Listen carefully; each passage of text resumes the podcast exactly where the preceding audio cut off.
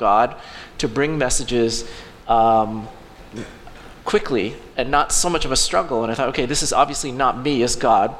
And so yesterday, which was really neat, I was like, oh, you know, I'm not so stressed. The messages are almost done. And so I decided, okay, I think God wants me to pray, you know. So I told Rita, I said, you know, after lunch, I just want to go to the park and just pray for a couple hours and just see how God leads. And I'm not going to pray about the church, and I'm not going to pray about what to do. I'm just going to pray and just be quiet with God and say, God, minister to my soul. God, speak however you want to speak. Even if it's just like you need to fix things in my life that have nothing to do with the church, that's fine too, because that's God. I want you to just speak. And it was a really refreshing time. I think God really calmed my spirit as I walked and prayed and read God's word and read some spiritual books, and God was just saying, just walk with me. Don't worry about what you need to do. And I was reading this book, and it says a lot of times we worry. Worry is about things of the present. You know, what am I going to do? Preoccupation is about things in the future, like what if this happens? What if that happens? And I know those are things that are always in my mind, you know. And as I was reading this book, and as I was praying, and I was reading God's word, and God just seemed to be saying, okay, put those things out of the way and just walk with me. And if you walk with me, things will be fine. And call other people to walk with me as well. And so that really became just my whole thought, just those 2 hours, just praying and walking, saying, God just saying to me, walk with me and call others to walk with me as well. And no matter what happens, everything's going to be fine, because God's going to do wonderful things when his people walk with him. And so I was really encouraged and blessed, and I did want to share it with you. And actually, even as I pray, this is unusual, but I do want to pray the prayer that I read. This is a prayer diary, and these are just prayers that we should pray, you know, that's we can pray in the morning, or one prayer in the morning, one prayer in the evening. And so I was using this kind of as a way to focus my mind and heart, you know, pray one in the morning and pray one in the evening. So as we go to the Lord in prayer, let's pray this prayer, and I'll lead this prayer as I read this prayer that was written by one of the saints long ago. And let's go ahead and let's bow in prayer. Eternal Father of my soul, let my first thought today be of you. Let my first impulse be to worship you. Let my first word be your name. And let my first action be to kneel before you in prayer. For your perfect wisdom and perfect goodness, for the love that you have for all people, for the love that you have for me, for the great and mysterious opportunity of life, for your spirit that dwells in my heart, I praise and worship you, O Lord. And yet when this morning prayer is finished, do not let me think that my worship is ended and spend the rest of my day forgetting you. Rather, from these quiet moments, let light and joy and power pour out and remain with me through every hour of this day. May that light and joy and power keep my thoughts pure. Keep me gentle and truthful in all I say. Keep me faithful and diligent in all my work. Keep me humble in my opinion of myself. Keep me honorable and generous in my dealings with others. Keep me loyal in every cherished memory of the past. Keep me mindful of my eternal destiny as your child. O God, you have been the refuge of your people through many generations. Be my refuge in every moment, in every need that I may face today. Be my guide through all uncertainty and darkness. Be my guard against all that threatens my spiritual well-being. Be my strength in times of testing. Cheer my heart with your peace through Jesus Christ, my Lord. Amen.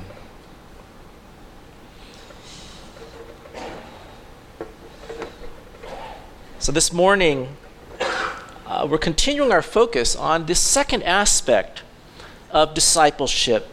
And that's the area of transformation. We saw that discipleship means to follow Jesus, to the calling. It means that that Jesus is going to make us, meaning he's going to transform us and change us, and he's calling us to mission, to be fishers of men. So this year we're going to be focusing our attention on transformation. Even as we go out and serve the community, we believe that this is not just a matter of us just doing things, but it's a matter of God transforming our lives, transforming our communities again as we walk with him. So today, as we look at transformation, we want to look particularly at transformation in community.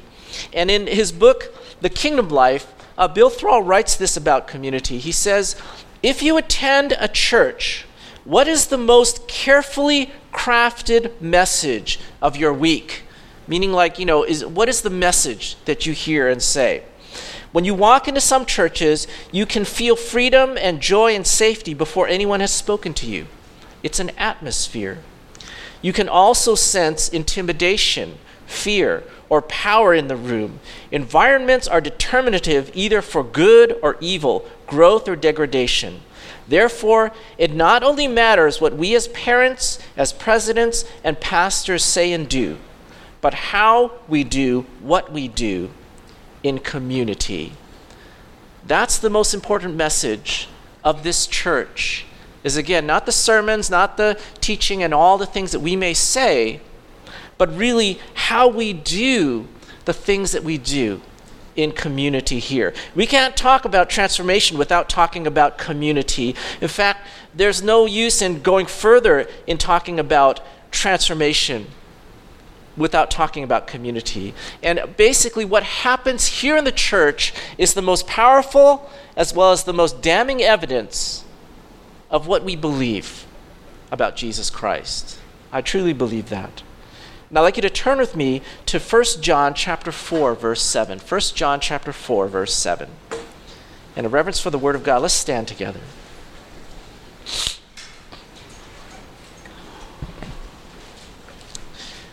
These are the words of God from 1 John. Beloved, let us love one another, for love is from God, and whoever loves has been born of God and knows God. Anyone who does not love does not know God, because God is love. In this, the love of God was made manifest among us, that God sent his only Son into the world so that we might live through him.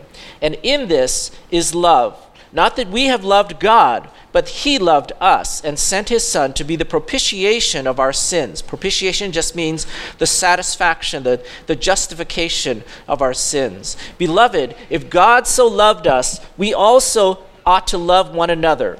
No one has ever seen God, but if we love one another, God abides in us, and his love is perfected in us. By this we know that we abide in him and he in us, because he has given us of his Spirit.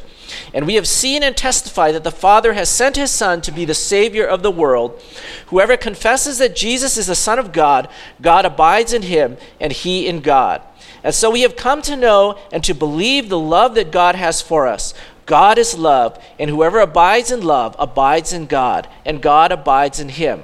But this is love perfected in us, so that we may have confidence for the day of judgment, because as he is also, so also we are in this world. May the Lord bless the reading of his words. You may be seated.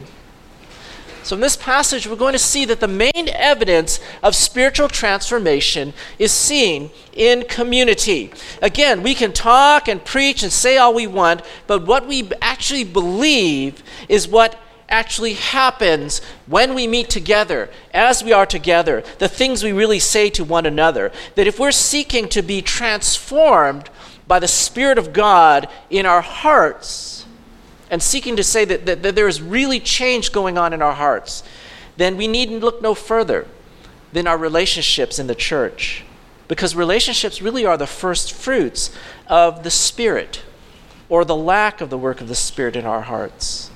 Now, there are a lot of elements of the spiritual transformation that we can look at, but today we want to really look at, from this passage, the area of love. Now, before Jesus was crucified, he prayed, and he asked that his followers and the generations to come, that there would be one thing that would characterize them, and that is their unity, their love for one another. He says this would be the greatest testimony of the reality of Jesus and the gospel to the dying world. And so we know that love is very important upon Jesus' heart. And if you look at Scripture, and I find this really interesting because I was looking at this and I didn't think about it too much, but as you look at the New Testament in particular, you start realizing that church is not that easy. I mean, when Paul was writing, you get these glimpses that there are a lot of struggles going on in the churches in Corinth, in Galatia, in Romans, in Rome, in John, as he's writing to the Christians again. It seems that there's some struggles here. And, you know, a lot of times we think church is really easy, or we get surprised when there's struggles or problems in the church. And we start thinking, well, you know, is that really the way things should be? No, they shouldn't be that way. But if you look at Scripture, you begin to realize that actually that's where a lot of the spiritual battle is fought. A lot of Scripture, a lot of the epistles are written to churches that are going through struggle, and God's word to that. And so we want to begin with, really, we talk about the supernatural love of God in the community. So looking at verse 7, he said, "Beloved, let us love one another, for love is from God, and whoever loves has been born of God and knows God. Anyone who does not love does not know God, because God is love. In this, the love of God was made manifest among us, that God sent his only Son into the world so that we might live through him." Now, he says, whoever loves has been born of God and knows God. Basically, this is saying that when we're saved by God, we love, not just love because we're loving people or love because we're grateful. We love like Jesus does, because God is in us. That there's a type of love, if the Spirit is doing a transforming work in our life, which he is, it's going to show in the way that we love one another, in the way that we treat one another. John even emphasizes the negative by saying, anyone who does not love does not know God, because God is love. And I look at that and go, wow, that's kind of blunt, you know, to say that to a church. But it's a strong statement. He's saying, if you don't love others, you don't know God. That's what he's saying to the church. Now, again, he's not talking about salvation. He's not saying you're not saved. But he's saying, really, we're not walking with God. We're not experiencing God's work, God's transforming work in our lives if we are not loving others. Because that loving others is that evidence of transformation going on. So suffice to say that inner transformation demands outward demonstration. If we really say this year we're going to be transformed in our hearts for Jesus Christ, then we would expect to see that God will see that in the church together, that by, you know, 365 days later, as we sit here together and worship, you know, and in our 26th year, we'll be saying, you know, God has really changed this church. That when we come in and we interact with people and we talk with people and we pray for each other and we play together and work together and whatever, we see a difference because God not only has been transforming our lives inside this year, but that transformation has poured out into everything that we see around us. And that's what we really want to see here in this church. That's really the goal, the direction, if you say, that we want to see coming in this year. So the next question is really, how do we grow in Jesus' love? How does it really manifest in the community together? Now, the answer may be a little surprising, but I'm going to put it in this way. Let's see.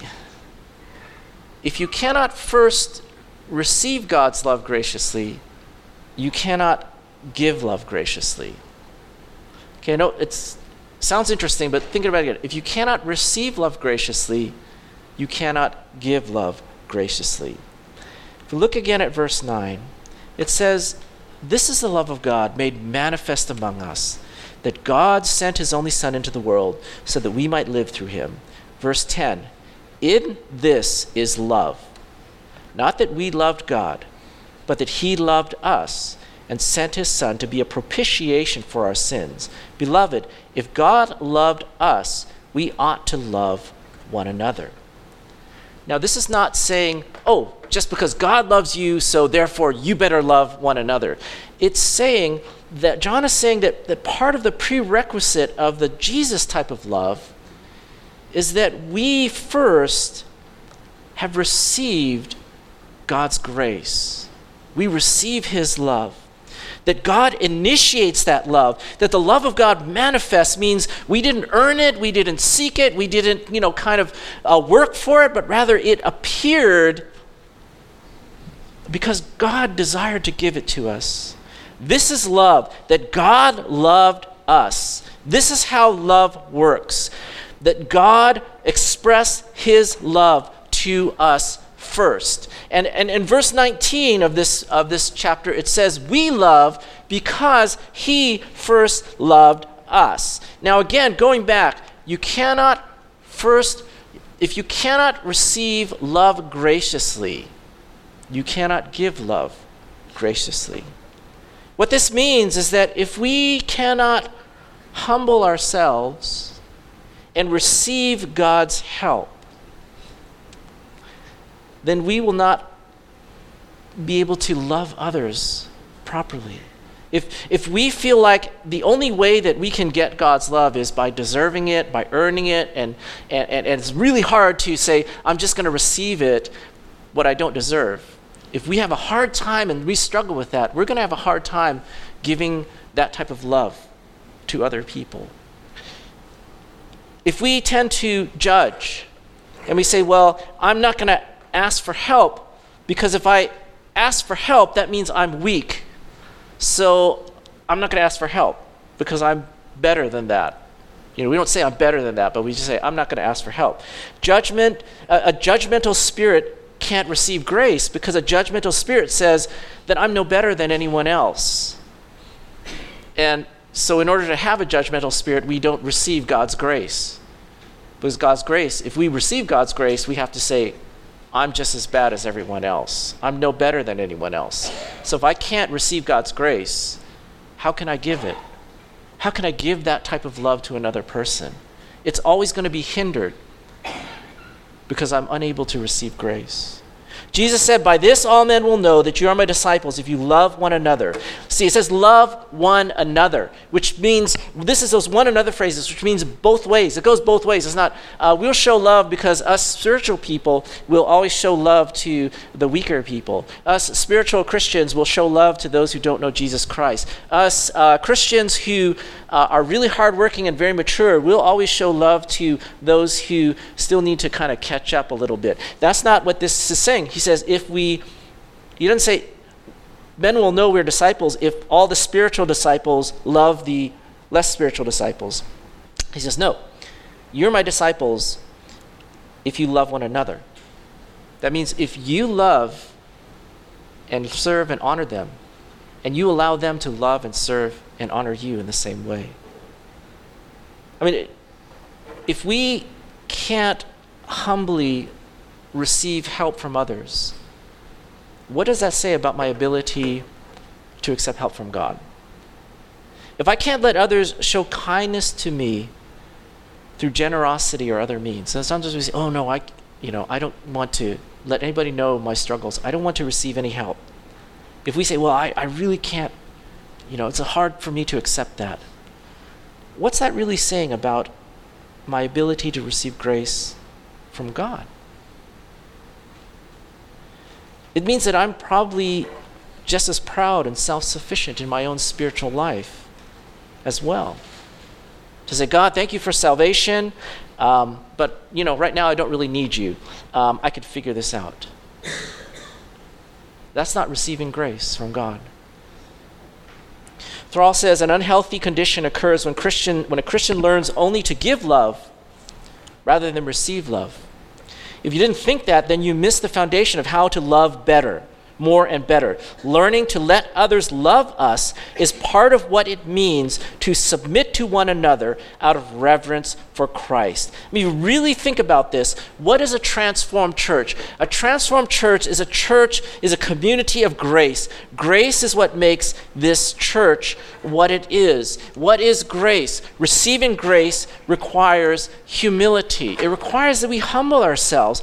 With grace, we know we need grace. In fact, we know we can't live without it, and we know we can't get it on our own, and so God gives it to us. Well, we need help from others too, even though we won't admit it.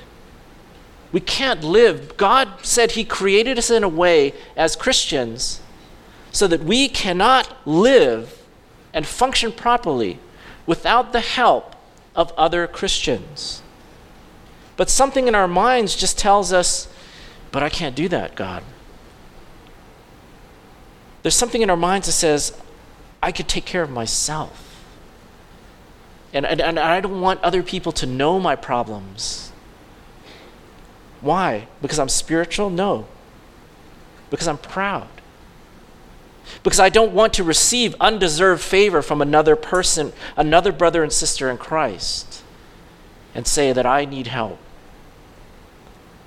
And that's so, the first thing that needs to really come is humility. Grace requires us to humble our, if we can say that we humble ourselves before God and receive his grace, then we should be able to say we can humble ourselves before our brothers and sisters in Christ and receive help that we do not deserve because we need it. Second, if we want to receive God's unmerited favor, what do? We have to trust God, right? We have to trust. We put ourselves in a vulnerable position to allow God to help us, to allow God to save us. I'm trusting you, God, that if I surrender myself to you, if I give myself to you, that you will not harm me. You will save me. You will fulfill your promises. That's trust. Why don't we let others help us? Why don't we share our needs and our hurts with others? Because we don't trust them, right? We don't trust them. We say, well, what if they hurt me? What if they judge me? What if they think now that there's something wrong with me, that I'm a bad Christian or I'm not so good? What if they hold it over me someday and accidentally bring it out in a conversation? This is trust. And we say, well, I can't receive love. I can't share things to receive love from other people because I don't trust them.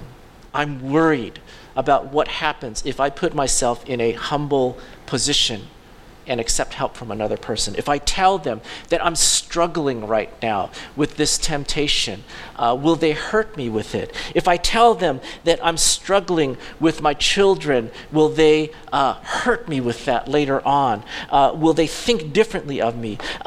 When the community of God's grace means that we have to learn to trust each other, to believe that when we open up and put ourselves in a humble position, that we're not going to be hurt. Now, we are going to be hurt sometimes.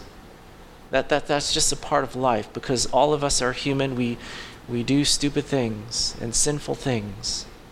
But that should not stop us from learning and growing and in trusting one another and really being willing to receive help, to ask for help. If we're going to be a Jesus community, we have to be humble, not just like the fake stuff, like, oh no, it's too much trouble, I don't want to bother you, these are my struggles, God will take care of me, and we think that that's kind of humble, and we really do think that's kind of humble, but God's saying, really, that's not humble, because if you don't allow other people to pour into your lives, if you don't open yourself up to allow other people, even allow other people to hurt you maybe, that's not humility.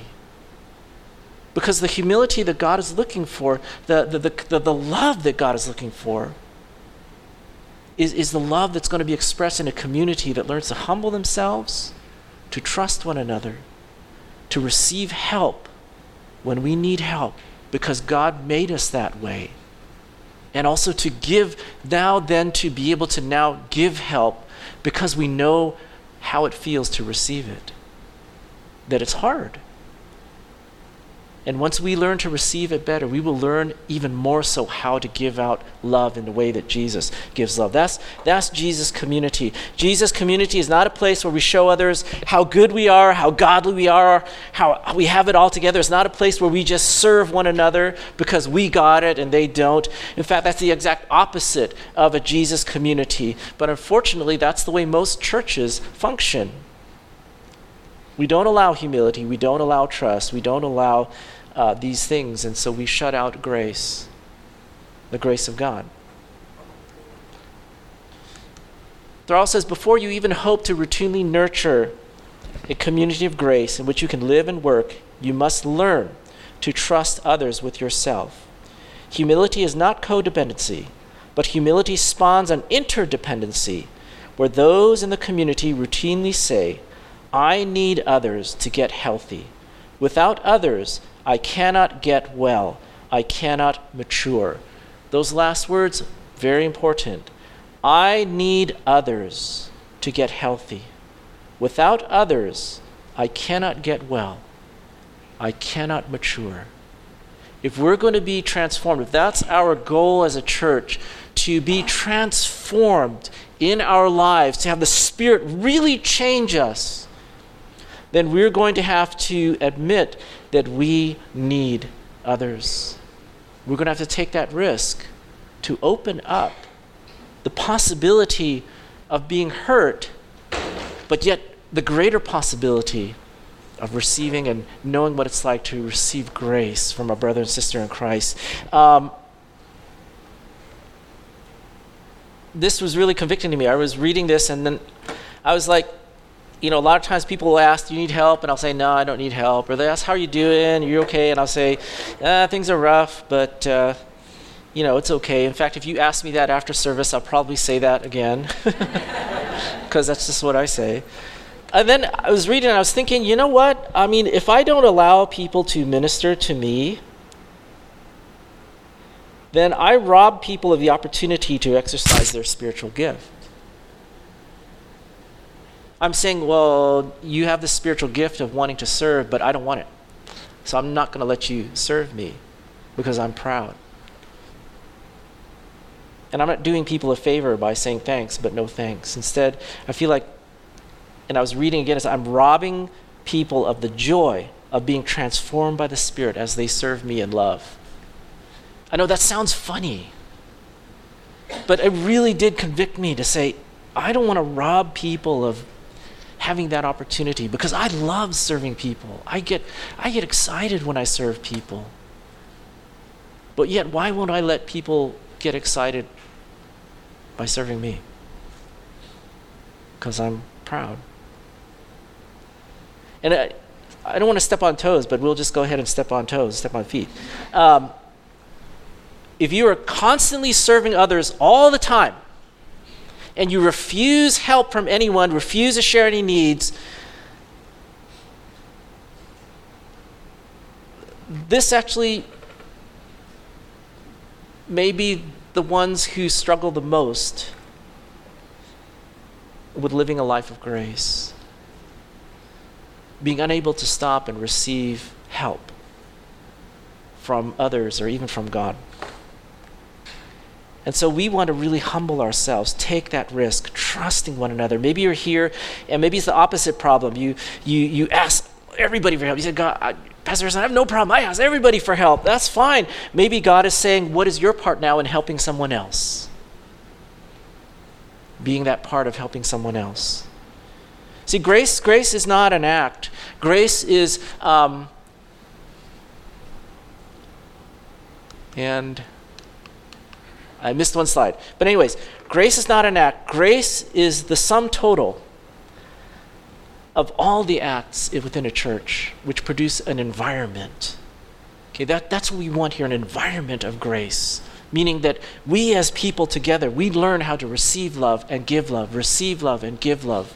When we're outside of the church, when we're hanging out together, when we're in need outside of the church, we give love, receive love, give love, receive love. And as we continue to practice that together as a church family, then the grace of God becomes this environment. If no one's willing to receive help and we're saying, well, we're all okay, I got problems, but once we leave church, I'm going to take care of it. How are we going to give love to each other? I want to give love. I want to care for somebody. But everybody I talk to says, I'm okay. I'm fine. But we know we're all struggling. We know we are. So we have to let people know we are hurting. We need help. Beloved, God so loved us, so we ought to love one another.